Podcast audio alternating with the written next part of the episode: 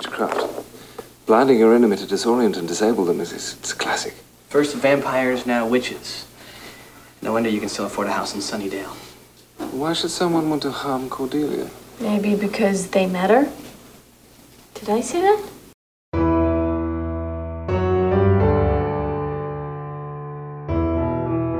Hello, hello, and welcome to Gym Was Cancelled, a Buffy podcast. I'm Jess, And I'm Stasch.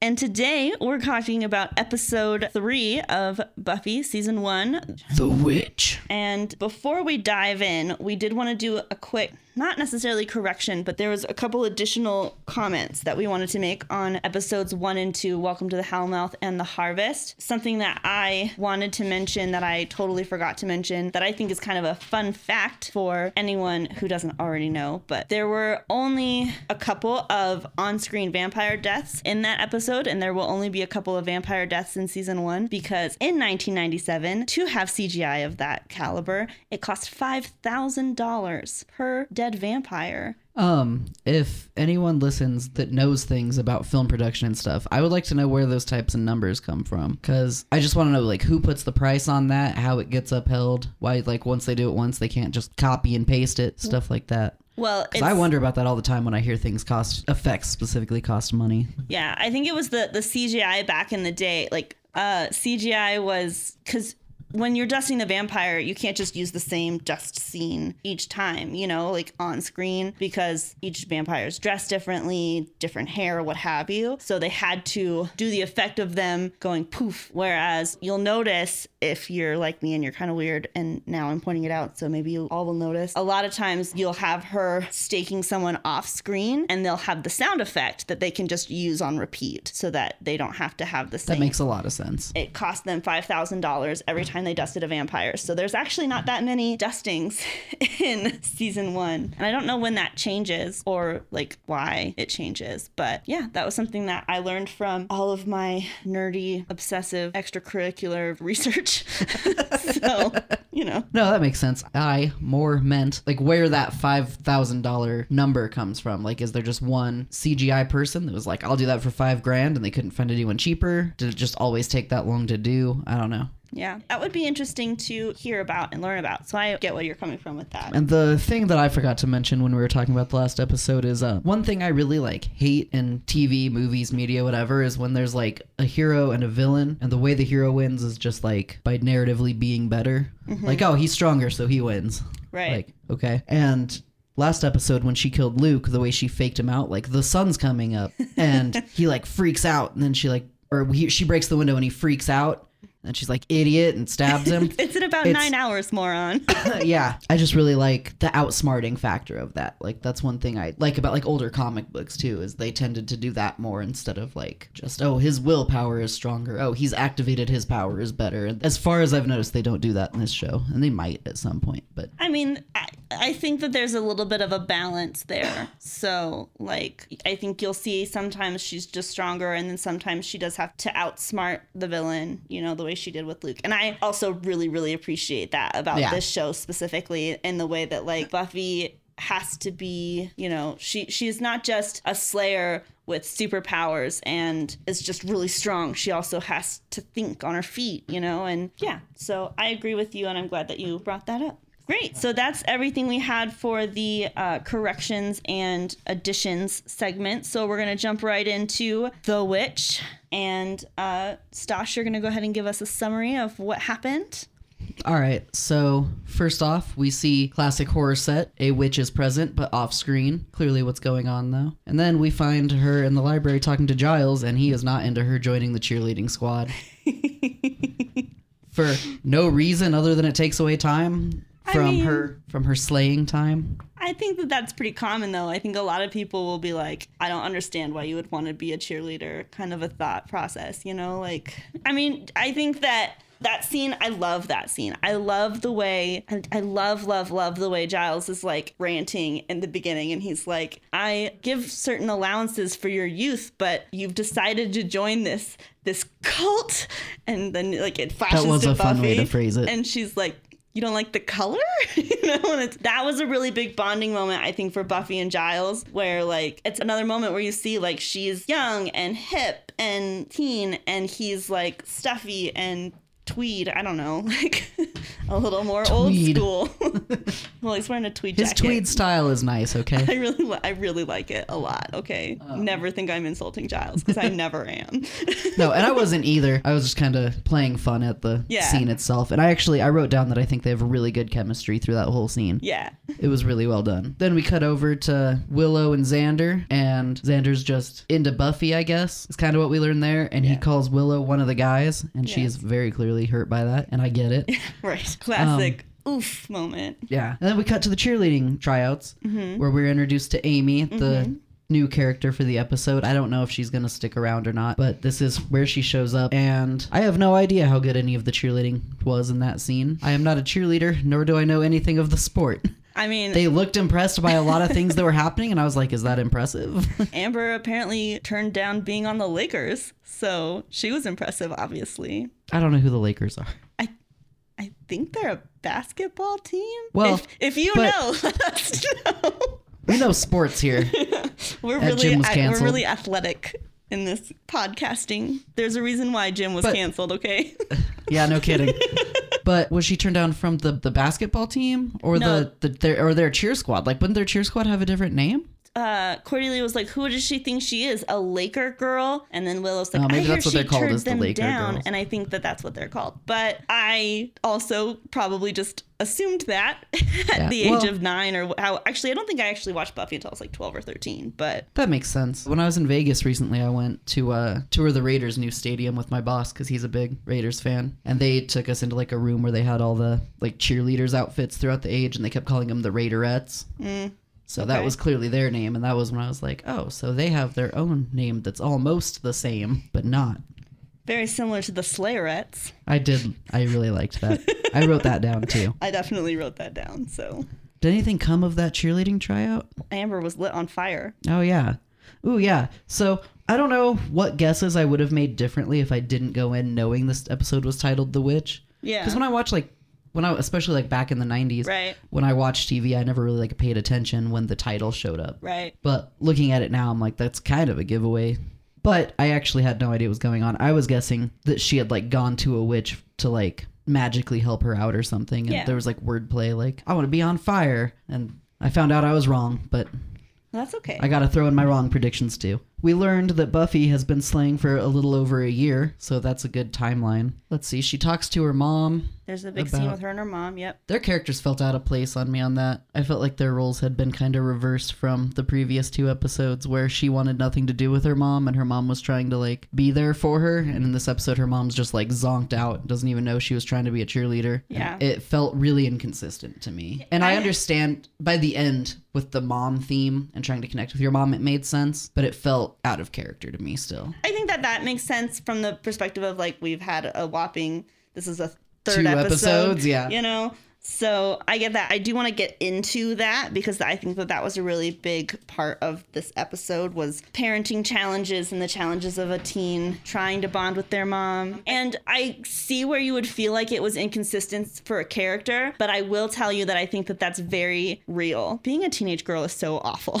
Okay, like it's been a while for me, but it was so awful because you're so hot and cold all the time. Like sometimes you want nothing to do with your mom, and sometimes you want everything to do with your mom. And so I think that that was a really good portrayal. As far as realism goes, like people are never always one thing. Even Mm. like even as a thirty year old, sometimes I want nothing to do with my best friend for a few days. You know what I mean? Like Yeah. it's from the point of view of her being a teenage girl. I felt like it made more sense. It was the mom seeming less interested that felt out of character to me. Okay. I wasn't really bothered by Buffy herself vying for her mother's affections because that actually makes a lot of sense as a teenager and like wanting your mom to be involved in your cheerleading but not know you're slaying. Like that felt realistic. After she talked to her mom, they went to school the next day, and someone else had been taken out of the running a different way. They did the group tryouts, and Cordelia threatened Right, Amy. Cordelia. Thank you. I was trying to remember her name. Cordelia threatened Amy, and then they I was found say out. Carmilla, and I knew it was wrong.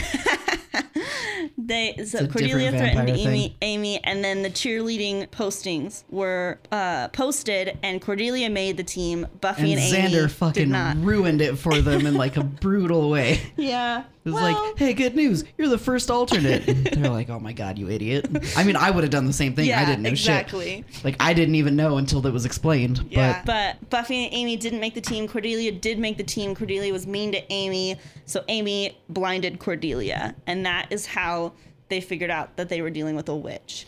Right. And I then, do remember that. And then obviously Amy was third, so another girl had to get taken out. Right. And then Buffy was on the team. Well, and, she chose Buffy because Buffy, staying in character, was not subtle about finding out if she was the witch or not. Really, really not subtle at all. Oh man, the dropping the pencil and then going down to grab the hair, and then she pops back up and she's just staring at her like, I saw I you." definitely just watched you pull hair off my brush. I think it was. Yeah. And she's like, "Oops," and like skips off. Like, They found out that Amy was a witch, and then Amy poisons Buffy, for lack of a better term. yeah, she drunks her up, which was another bit of great acting Oh, in yeah. this episode. Gotta She- love it. It was a lot of fun. From that point, Buffy and Giles go to Amy's mom's house because previously in the episode, Amy discusses the fact that her mom was such a phenomenal cheerleader in her time. And, to stay fit, she would only eat broth for some weeks. Yeah, and so Buffy and Willow came to the natural conclusion that Amy was being pressured by her mom. Which to- makes sense. yeah,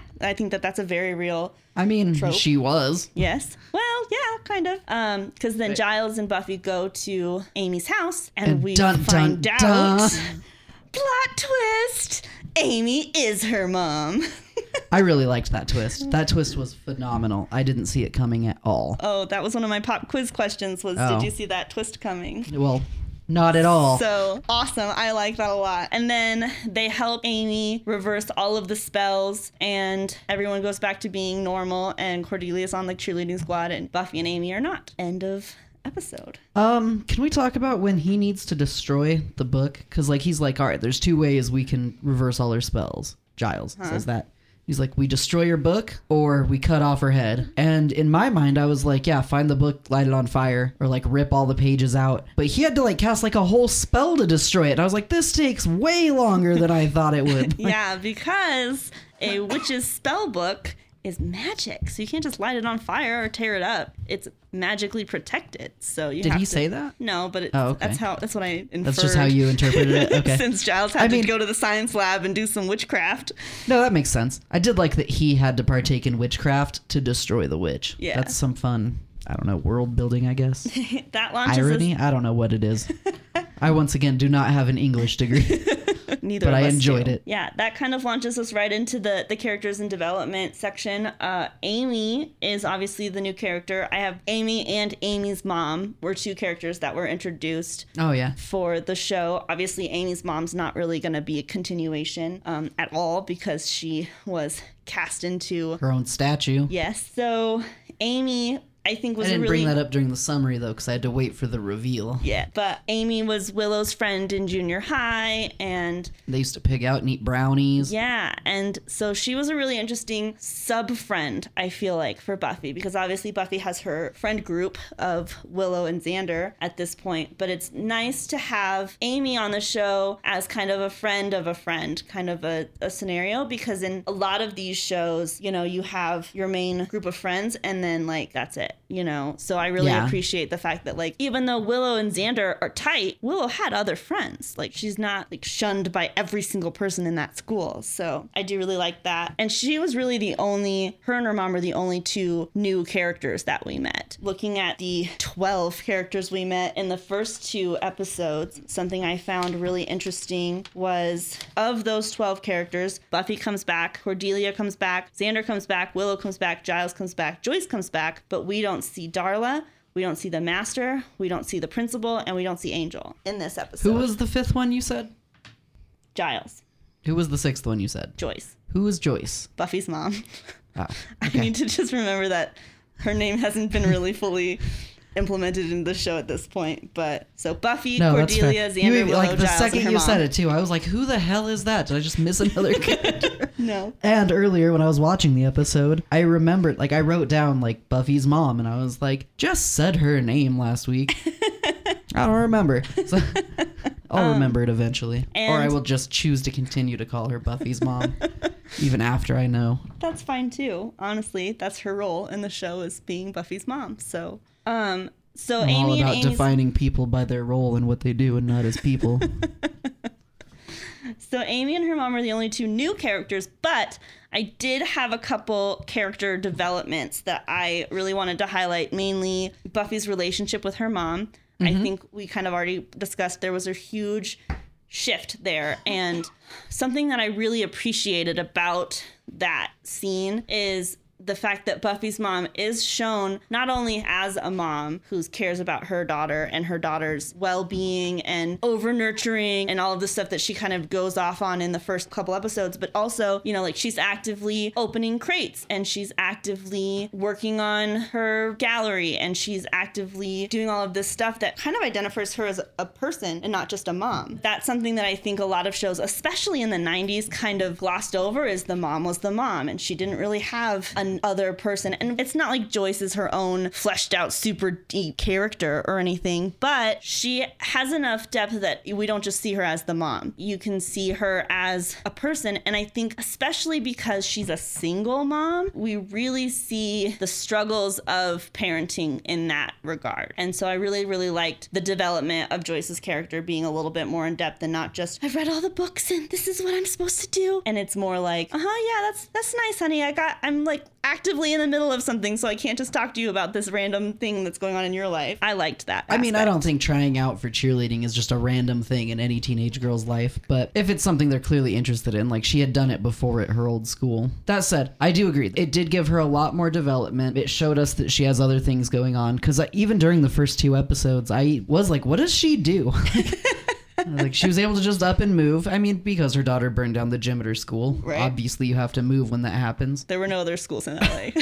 yeah. What is her job? Did it say she said she had a gallery and she was just opening all these random crates in their house? Like and there was a fertility statue, so she owns an art yeah, gallery. which I assume had a giant schlong on it or something because Buffy couldn't see Definitely what I, I interpreted as well. I don't think that they ever go in depth as to what it is, but since Buffy's mom was like, you don't need to see that because you're a 16 year old girl, and Buffy opened it and said, Jeepers, I feel like it's probably what that Oh, was. I do not remember her opening it and saying "Jeepers." Oh man, it That's was so hilarious. good. It was such I- a good scene. I must have been writing something down or something when that happened. So there was some really intense stuff with Buffy and her mom. We got to see Xander explore his feelings for Buffy, which they didn't really go hard with in the first two episodes, but obviously he immediately showed an interest in her when he was skateboarding down the sidewalk and saw her and zoned out until he crashed. You know, like, oh, she's super attractive. And then when they were in the hallway and he was like, Can I have you? And she was like, What? And he's like, Can I help you? So there were some subtle nuances to his interest in her in the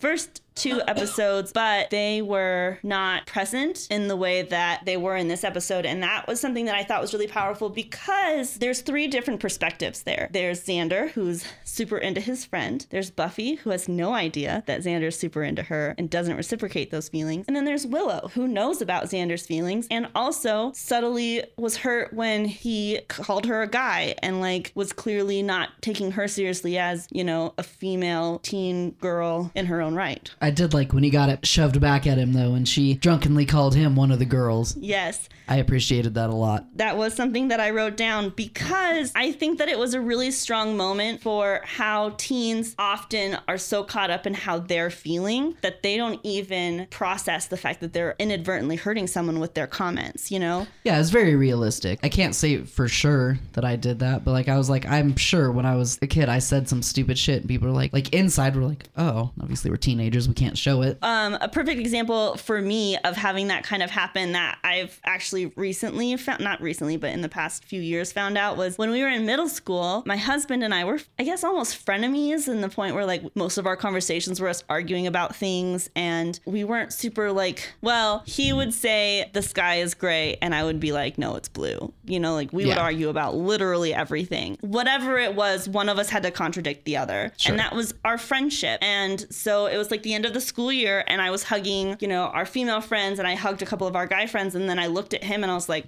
we don't hug. Because in my mind we like we weren't on that level you know? Like we weren't affectionate towards each other. We were lightly friendly bickering type friends. And apparently that like really hit him and he didn't like that I said that. And I was like 10, 15 years after that, he mentioned it when we started dating and I was like, "Oh, I'm really sorry. I didn't cuz for the entirety of high school and stuff, like we didn't hug. We weren't that kind of friends, which worked out in my favor cuz then I never had any sort of romantic feelings for him until we graduated, which worked out great cuz he was with his girlfriend for that whole time and I really like her as a person even now. So, yeah, it's just something that I think especially as kids and even as adults, really, like we don't think about the fact that like our words can hurt in that kind of way. And I don't even know that I can say that it was wrong of Xander to, to say that about Willow or that it was wrong of Buffy to say that about Xander because that's how they felt. Like you said, it was very poetic that it turned around on him. And also that Willow was like, um, Buffy, maybe we should get you somewhere. And he was like, no, no, let her speak. And then she said something that probably broke his heart.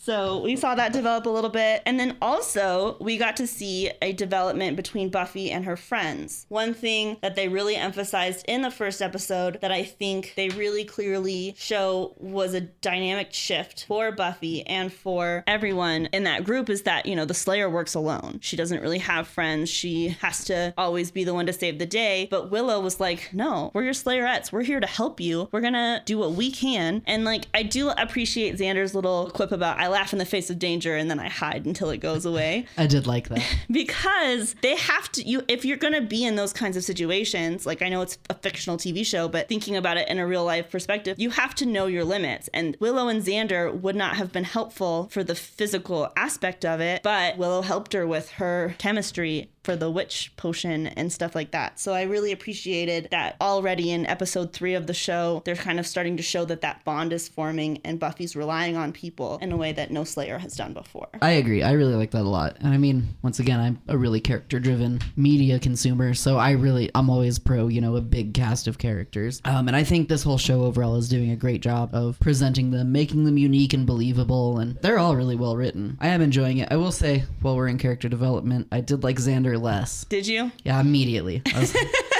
like whatever charm he had on me in episodes one and two was completely gone this episode. I don't know if he started being written different, if they decided to change something about him. He did do his hair slightly different. I thought it was cut. I had to go back and look. I, I rewatched the first like couple scenes of the first episode, and it's not shorter. It's just different. Not that that matters, Right. But like it, it was a thing I noticed when I noticed he was acting differently in a way that I wasn't like stoked about. Not that he's a bad person by any means, but I think it was really well handled. His affection for Buffy. I liked it better in the first two episodes when it was more subtle. I don't have a problem with him liking her or being rejected by her or any of that. But this episode, it felt like this is his personality now. He's gonna The be love struck with Buffy. Buffy. Yeah, Yeah. and that was a real big bummer for me because it just it felt a lot more one dimensional, and it's I guess not really a story I care about. Yeah. for lack of a better phrase. Like I said, once I liked the oh you're just one of the guys, oh you're just one of the girls thing. But that was all he did was lust after Buffy this episode. And I was like, come on, dude. I'd say that as a guy who was a teenager and would spend like a whole week just like thinking about some chick I liked. Like Yeah. it's so not it's not unrealistic. It's just not fun to watch. It's real, but also it's real in the sense that it's like kind of awkward. anyway, Cordelia. Yes. Um, it was she was talking to Amy, I think, in Mm-hmm. the locker room, and she was just like, you know, like being bitchy, like you're not gonna get in my way of the cheer squad. I have a dream. Whatever. Yeah, I have and we have to achieve our dreams. Yeah.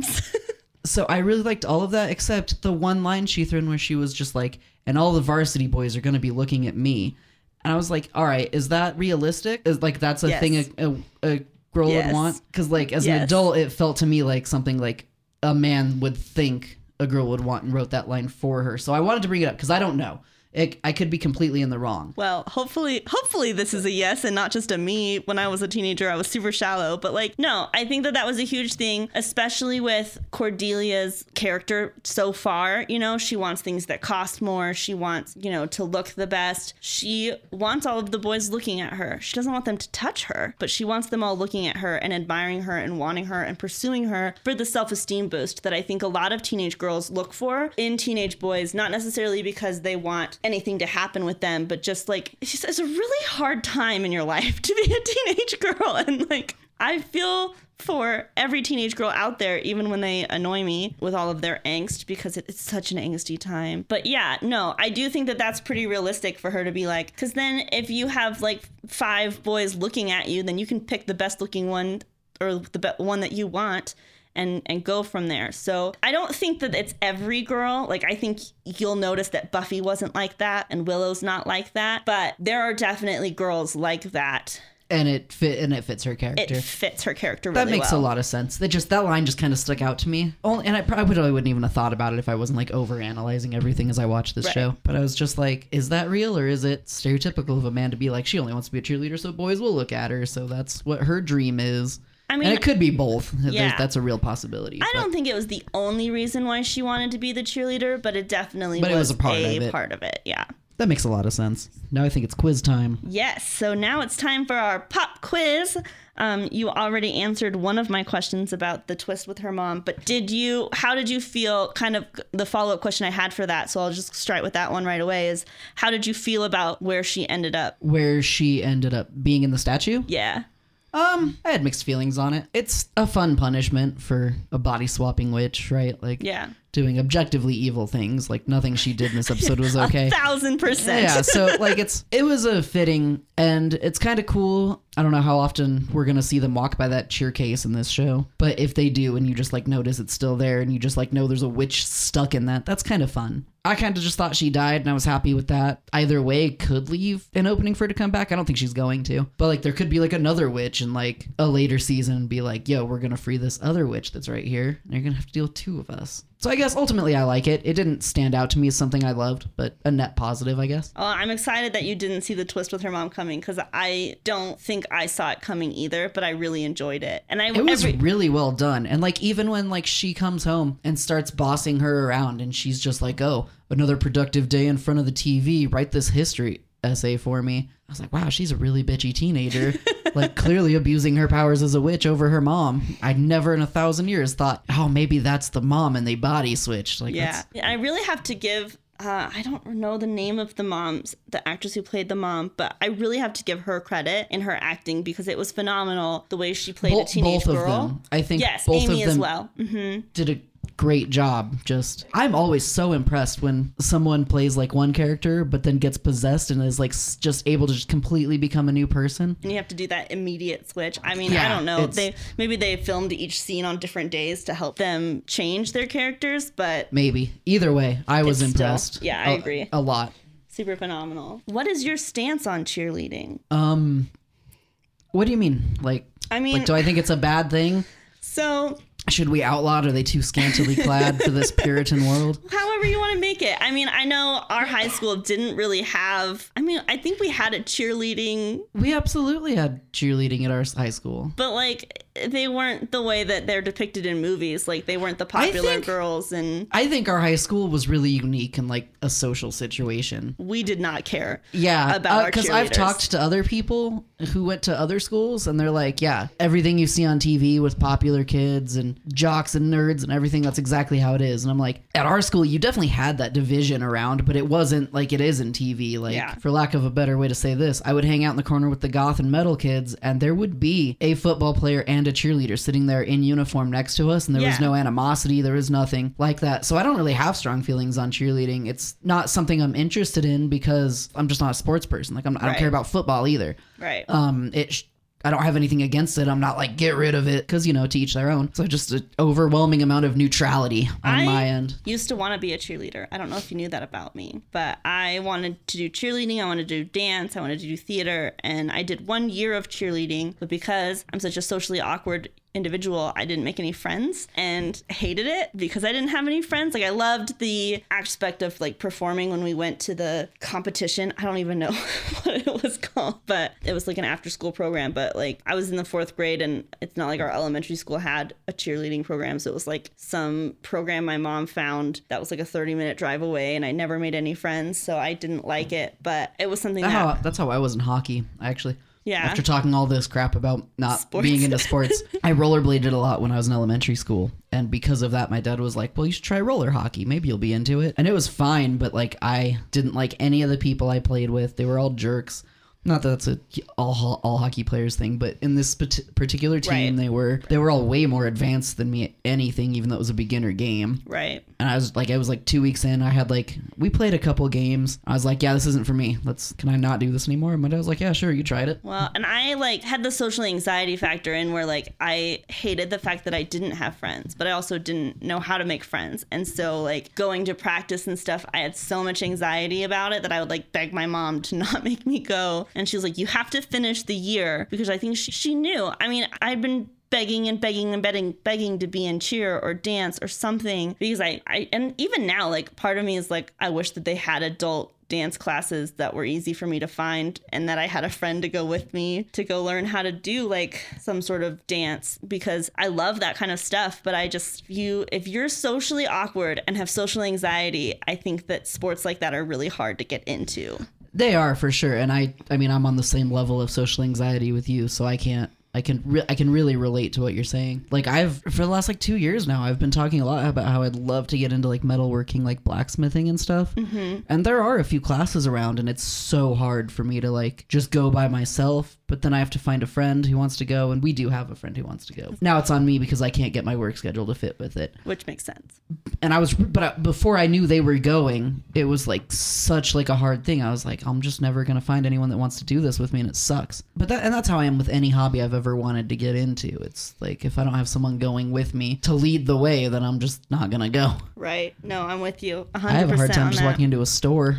right no i especially with like this whole pandemic thing like i have realized just how much social anxiety i really have i used to have a hard time going pumping gas by myself you know especially at night because I'm female, but also just in general, I'm afraid people are looking at me. I'm afraid people are judging me. I'm afraid there's toilet paper stuck to my foot. Like, I don't know, like anything. I'm always on edge anytime I'm in public. And so it's, it's crazy. And so watching shows like this one with the cheerleading, and the reason I asked you about your stance on cheerleading, and I should have made it a little bit more broad and asked like sports in general or act- after I mean, school whatever, we activities, got you know? there. And we did get there, so I'm really glad that we did that. Is that like watching shows like this, it makes me both recognize the fact that I kind of still wish that I had stuck with it, and also like kind of understanding at the end where Buffy was like, you know, I tried it and it and that was enough for me. Is kind of was like rewarding for me in a way of like I did try it and didn't like it. And that's okay. That's one thing I really appreciated about the way my dad raised me and stuff was wait, as long as I tried something, if I didn't like it, he'd be like, "Cool, you don't have to continue it. I'm just glad you gave it a shot." I think it worked out really well because then when I did find the thing I liked and stuck with, which was my martial arts classes, I was I did it for 8 years and really took it as far as I could go when I was a teacher and like I mean, I quit when I found other things I liked in life. Right. But like I proved to myself by finding the thing I like, I could stick with the thing I like, but I wasn't hampered by trying other things first. Cool. I kind of have that also, but also I think I had the tendency to quit too early because you obviously stuck with your martial arts. You play the guitar, you play the bass, you know, stuff like that. So I always. Well, that's easy cuz I can do that in my room alone. but I've always wanted to learn how to play the guitar. Jack tried to teach me, and mom tried to get me professional lessons, and I just quit. I never put in the practice, I never put in the effort because I don't even know why. I think instruments are kind of a unique situation because unless you're some insane child prodigy, you're going to pick it up and you're going to sound like ass and you're not going to be able to play recognizable music and it's there's definitely a barrier you have to get past to to feel like you can do it and want to stick with it. I've seen a lot of people pick up the guitar just cuz they're like I'm going to be in a fucking metal band, it's going to be rad. and they like can't even figure out power chords the first day. And they're like, "Well, not for me. I can't do it." And it's like you could do it, but it's not like rewarding. Like you can if you go to hockey practice for the first time a, with a bunch of people who've never played, you could probably score a, a goal. I hope that's the right hockey word. I think so. yeah, Maybe. I don't know. Sorry if get the not. puck in the net. I know what I'm talking about. I promise. Score that touchdown. Yeah, that yeah, I at least know that's wrong. Yeah, like so I, th- I think with any really solo activity it's different because the only thing you have to compare to is yourself. Like I mean, if you have really encouraging people around when you play a little guitar thing for them and it sounds like ass, they'll be like, "Yeah, you're getting there, keep going." But not everyone has that, and a lot of people are too afraid to even try to show their friends. So that's not going to happen. So you, it takes a lot of self-control, self-perseverance. Not that I'm super known for those things, but uh, like I said, it's I think it's a unique thing because of that. Next question. Question 3. Question number three. If you were Buffy, would you have also sang Macho Man or would you have picked a different song to sing when you were loopy? Oh man, I sing a lot of songs when I'm drunk. First one that pops into your head. First one that pops into my head is uh, "All My Friends Are Metalheads" because that's what I was singing to myself as I walked in here. never heard that song before. Oh, you know it. I'll I'll play it for you when we're done. All right. It's a ska tune. I feel like I should have thought about it for me, like not that you're turning it on me, but I want to also answer. And I feel like Less than Jake, by the way, is who does all my friends are metalheads. okay, Sorry, go on. also never heard of that band, but That's their one song you would know. okay. Um, I feel like the song that's popping into my head that was like the song that was probably the first ever song that I just sang because I was feeling loopy, like when I started drinking, you know, was "Follow Me" by Uncle Kracker. Which is kind of a random song, but like it's also the kind of song where like everyone else who's drunk in the bar also knows it, you know? So like That is fun. do you ever wish you were 16 again? I do all the time, and I the more I think about it, the less I do. Being 16 did really suck, but I especially wish I could be in like the body of a 16 year old again. Um, like I think I'm holding onto my youth better than most people I interact with on the rig. I mean, I didn't party or anything when I was a kid, but I was up for like four days at a time, and I it didn't even bother me. I wish I could go back to that schedule too, especially being able to ditch school. Like, there's nothing better than just having that sudden free day because you chose to, and you're gonna get yelled at for it later. But oh my god, it was it was worth it every time. I'll believe you because I Um, would. That was not like, my experience. I don't know. Yeah, well, I don't know. There's a lot of reasons I did like it and would go back. There's a lot of reasons I wouldn't and don't. It goes up and down. Obviously, I know it's never going to happen, so it's fun to dream. Most times, yes, I would definitely go back to being 16 again. What about you? And I, I think most people say no. to this, by Hard the no. Way. Yeah. it's like the most nope of my life. Like I said earlier, being a teenage girl was such a process. And I think that that's Yeah. maybe where that difference is. And like I'm watching my, I've got a niece who's 14 and a niece who's 12 going on 14. And like watching them both. 12 going on 14. Yeah, She's going on 30. I don't know what you're talking about. She looks way older than she should. But like, and she acts so angsty. And I'm like, you're only 12. She does. I lived with them for a month, and every time I saw her, I, like she just acts like she's like 16, 17. Like it's And I'm just like, pump the brakes, little girl. No, they're so angsty. And I remember, I remember how angsty I felt. And I thought that my whole world was that small block of space, you know? And like people would tell me, like, when you get out of high school, none of this is gonna matter. And I was like, okay. But like, none of that matters now, you know? All the stuff that I was stressing about and worrying about when I was 16, like, it doesn't matter. And like, I just, like, to your point, it would be nice to have a 16 year old's body again. It would be nice Well, and the social situations I think is what I miss the most because Yeah. it would like you were like a lot socially free, like in a way that I'm not now. Like all the people I interact with are either friends I made in high school or are people I currently work with. Like even when I make a really good friend at a job, the second I quit that job, I'll talk to him for like a week, and then like we're both too busy and we got other shit going on. Yeah. So like I haven't talked to any of the people from my last four jobs in like years at this point. It bums me out. And everyone interacted with everyone back then, and I think that's really what I miss about it the most. Yeah. Well, and for me, I do have quite a few coworkers that I like stop working with them and, and they're still in my life. You know, that's because I like have parties and like try really hard to maintain that social life. And it is work. It's a lot harder to maintain that than it was in high school. And that And it's was a two way street. Like none of mine would come to my parties. If I was Yeah. like, yo, I'm partying this weekend. They'd be like, that's cool. but like it was something that especially right after i graduated high school it hit me really hard that like if you got in a fight with somebody you would have to see them at school the next day and you were forced to like interact and resolve those issues you know? Or even if like you don't resolve those issues they're still in your life. Whereas Yeah. like you get in a fight with somebody as an adult you never have to see their face again you know? Especially if you live in like a suburb or like a city like we do people just disappear and you just you don't know if they you know, i mean we have facebook but like especially back in the 90s like they could be dead for all you know you know what i mean like well, not to mention, you can just block someone on Facebook or they can block you. yeah and they just There are just certain people I don't talk to anymore, and they might be dead. I don't. I really don't know. Yeah, and it's it's crazy to me that when I was 16, I was like, I can be as mean as I want to this person. They're gonna still be in my life because they have to be. And then like, That's interesting. I never had that mentality even back then. really? Yeah. I mean, I never was I- like, I, I can be mean- as mean as I want to this person, but like that was the mindset that I had is like I could be dramatic because I'd still see them the next day at school. No way. Even back then, I was always terrified. I was like, this person will just cut me out of their life. We won't talk anymore. And it's like, anytime something did happen dramatic between me and friends, we would rebound because we saw each other all the time. But I never felt like that was a guarantee the way you're saying. And may, I don't think it was like a conscious thought in my mind. I really don't Maybe. Everything was the end of the world for me when I was 16. I was so dramatic. I mean, you knew me when I was 16, but I cannot tell you how dramatic my brain was 24 7. So dramatic. I was convinced that I had this horrible life and that no one understood me and everything was on fire. And yeah, I would not go back to that for the entire world. Mm-mm. Yeah, that's totally fair. I also miss the feeling of being a teenager and feeling fucking immortal. Yeah, I guess I didn't. I'm significantly more aware of the mortal coil now in my 30s. I guess I didn't have that back then. So it's interesting. Yeah, I'm a lot more of a hypochondriac now as an adult, and it bums me out. I wish I could stop. If you have any tips on how to make that stop, please let us know.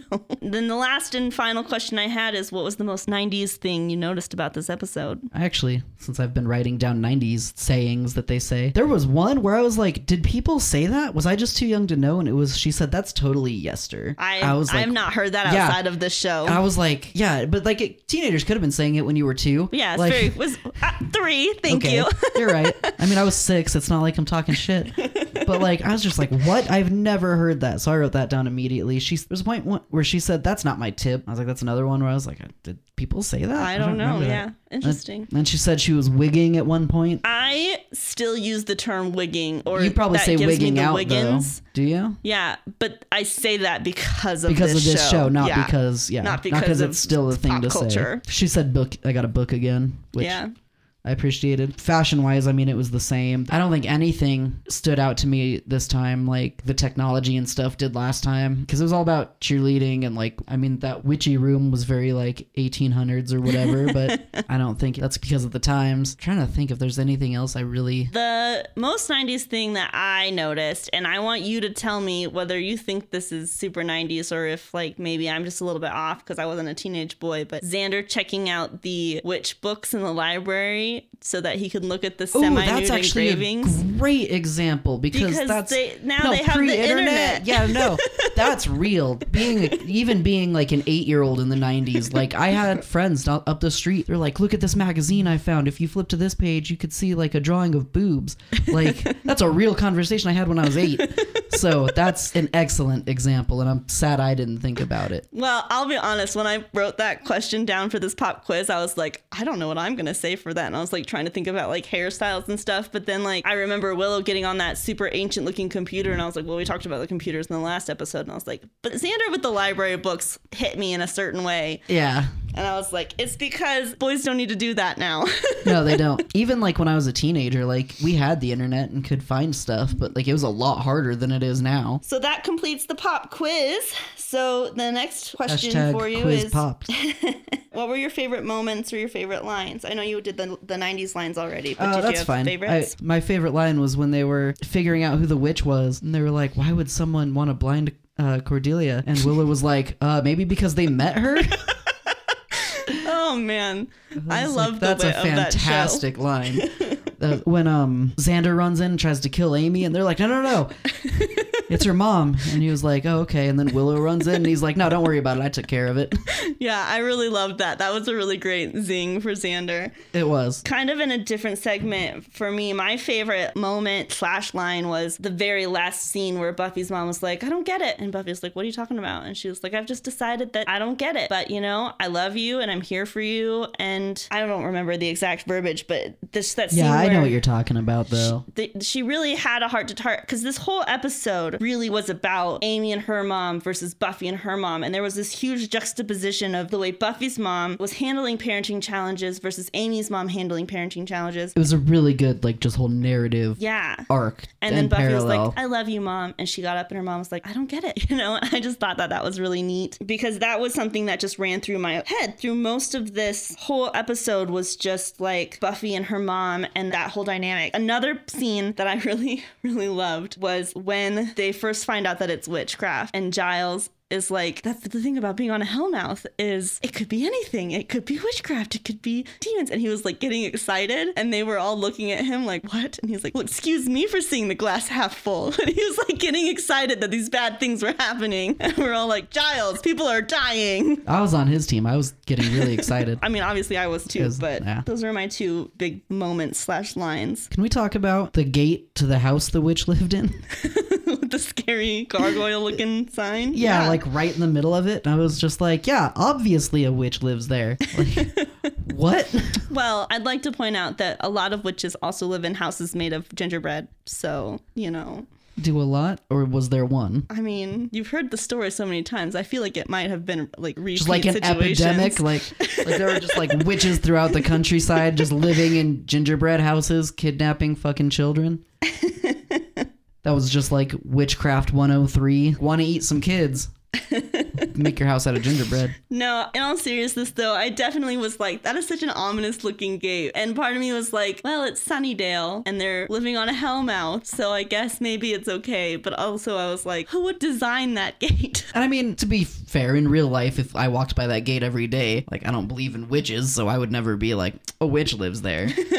but in a world where it's real and there is a slayer, like maybe be a little more subtle. Right. At the same time, she got away with it until she directly affected the slayer, so maybe really it's not. Fuck subtlety, who needs it, right? I mean, I think I feel like she didn't get away with it. I mean, obviously she got away with some witchcraft, but when she, I think she swapped with Amy right before cheerleading, and I feel like Uh, that's when well, the she had have time to lose the weight too, I guess that's true. because that, that's like the first thing they said when she walked in was like, Well- "Wow, you lost a lot of weight." Yeah, Willow did say that. I guess that's true. But like, we don't know how long it's been. Like, I would assume a few months. No, I'm with you. One thing I noticed was in the cheer sequence, all of the cheerleaders are wearing the exact same shoes except Buffy. They're all like white Nike tennis shoes, and then Buffy's got like black Converse on. I wish I noticed that. I didn't even. And I was just like, I don't even know that it was important. It's not important to the plot, obviously, but I don't know if they. Well, it's good that. attention to detail, though. I would assume something like that was intentional. Well, because there was a lot of like foot scenes in that There sequence. were. I noticed that too. And so my guess is they did it so that you would know which feet were Buffy's, but I just was like, hmm, interesting. That was my favorite cheer scene. Yeah. In the episode, just I don't know, it just was well choreographed, fun to watch. Like it's not. Once mean- again, I don't know anything about cheerleading. It could have been the most simple cheer routine in the world. I Still, it was but- appreciated. Yeah. And that song was super 90s, which I liked. And then the only other note that I have is I loved Willow turning to science for witchcraft. I thought that was kind of cool. like doing it in chemistry class. And she just like, combined it all. She Yeah. was like, she was like, Giles was like, this is all the stuff we would need. And Willow was like, Psh, I got this. Science class, chemistry for the win. And I appreciated that. especially science class chemistry I happen to have with that witch Well, my clumsy friend goes and spills this on her arm. Super subtle, Buffy. I know. Um, I do really like Monster of the Week stuff, so I'm really enjoying this while it's like that. I'm sure it's gonna get kind of more plot heavy eventually, because that's how most TV shows tend to go. But like, it really allows for some good character moments and building and stuff, because you're not super focused on getting to the next plot point. You're focused on the here and now. You know, we have one problem and we have a half hour to fix it, and a half hour is a lot of time for a lot of good dialogue and things to happen. I just appreciated the flow of the show, but I don't have any predictions for what's gonna happen because nothing really happened. And you did kind of already cover the fact that you're you're not sure whether or not Amy will come back. Um, and you talked about the fact that you think it's cool if they walk by the statue and notice it. Yeah, it leaves potential for her to come back. Oh, I did want to talk about the witch fight. So I did call this when they um were destroying the book. I was like, I think it's a better story if they destroy the book and like she's done and they're like, ah, did it. But that's not how TV works. She's gonna show up and be more powerful, and they're gonna have to fight her after destroying the book, and that's exactly what happened. I had kind of mixed feelings on that scene. I am not a fan of the witch just having telekinesis. I think that's just not as fun of a portrayal of a witch. Why do anything else when you have those powers? But when like you have to like cast the spell and use the cauldron and stuff, like that's an interesting villain to have. So I wasn't a big fan of the fight at the end, but I did like the way it ended with her blasting herself because of the mirror, if that makes sense. It's- Yeah, no, that makes sense. I think that that's a really good observation. I guess that's something that I feel like we should look out for in future witch episodes because I'm trying to remember if like telekinesis is like a separate thing from the witchcraft. I mean, it's not obviously because the witch you did it, but like I think there might be like limits or something to it, but I might just be making that up. I don't know. I mean, like she basically just had like Jedi powers. Like she choked out Xander and then ran away and then uh, ripped the axe out of Amy's hand and threw Buffy across the room. I'm pretty sure she did that with her mind, if I remember right. I mean, I'm cool with Jedi doing it because there's like a really deep lore reason and like it makes a lot of sense. But when it's like a witch, it's like why can a witch do that? Like, especially after her spell book's been destroyed. Destroyed. That's a good point. That's something that I guess I would have been happier if she was rendered powerless by her book being destroyed and then they incarcerated her somehow or something. I will say that is something that I'd like to address in a future episode. Okay. Well, Hopefully that's since it was relevant now, that's when I No, yeah, yeah, I like No, that you. I like that you brought it up here. I just can't comment on it yet. Oh, and then I was gonna say I have mixed feelings on her destroying herself because I really like the way it played out with her casting some sort of spell at Buffy and her like throwing it back at her. But like it was like a random like, like, I'm gonna say some words and shoot some light at you and we don't even know what it's gonna do. Like very unsatisfying way for the fight to go with a very satisfying ending. I think that's a good criticism of that. And I think that that's where you can really tell that like the showrunners were still trying to like get their feet under them. They were. Oh, there was another great line I forgot to say earlier. God Ooh, damn what it. is it? It was like right in the beginning when they were trying to figure out who the witch was or if it was a witch or something. And Willow said something like, Oh, hacking into something illegally? Finally, something I can do. That's what you need me for. Willow had a lot of really good lines. She I feel did. like in this in yeah, this yeah. episode. I think like, all my favorites were her. like oh, Xander oh, no, had Xander had one good one. some but- good zingers in there, but like you said, Xander's main plot in this episode was his feelings for Buffy. Simping, if you want to use the 2022 terms. Okay. so that was Xander's main plot point there, but Willow really was, I think, a strong candidate for Buffy's best friend in this episode, and it was a really big Willow episode for all that it wasn't Willow focused. she was in it very little, but what she was in was very good. Ooh, and since Xander is no longer my favorite, I think she took the place of my favorite. Okay, that was something I meant to ask you was who's your new favorite character? Since I directly said my old favorite lost my I mean- servitude, I don't know. I mean, I feel like I can't tell you who my favorites are because I've seen the whole show, but I will tell you that You my tell me who your favorite was based just on this episode's performance. this episode, my favorite character was probably Giles. I 100% see that. which and like I love all of them, but I just really love Giles in this episode. I loved his cult line and I loved his fascination and excitement with the witchcraft and the Hellmouth and his little like glass half full part. And I really loved his section where he was like yelling at Amy when she was her mom and he was like, This girl is very sick and you need to just full on dad mode almost. And I really appreciated that too. He, he did have a really strong performance this episode. I also really appreciated it. Anthony Stewart Head just has so many he like you can tell he's been in the business for a while. His performance is often the best, but the writers gave Giles a lot this episode I feel like to work with. They did. I agree. Do you have anything else you want to say? I don't. Well, then, thanks everyone for tuning in. If you want to get a hold of us, you can find us on Twitter, Instagram, or Facebook, or you can email us at Gym's Cancelled Pod. That's C A N C E L L E D at gmail.com. Until then, stay sunny slayers.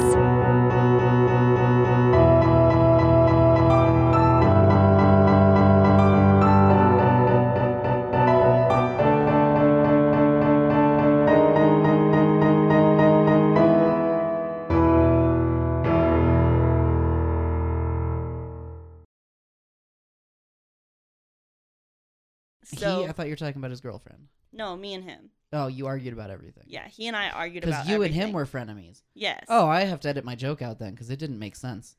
Okay.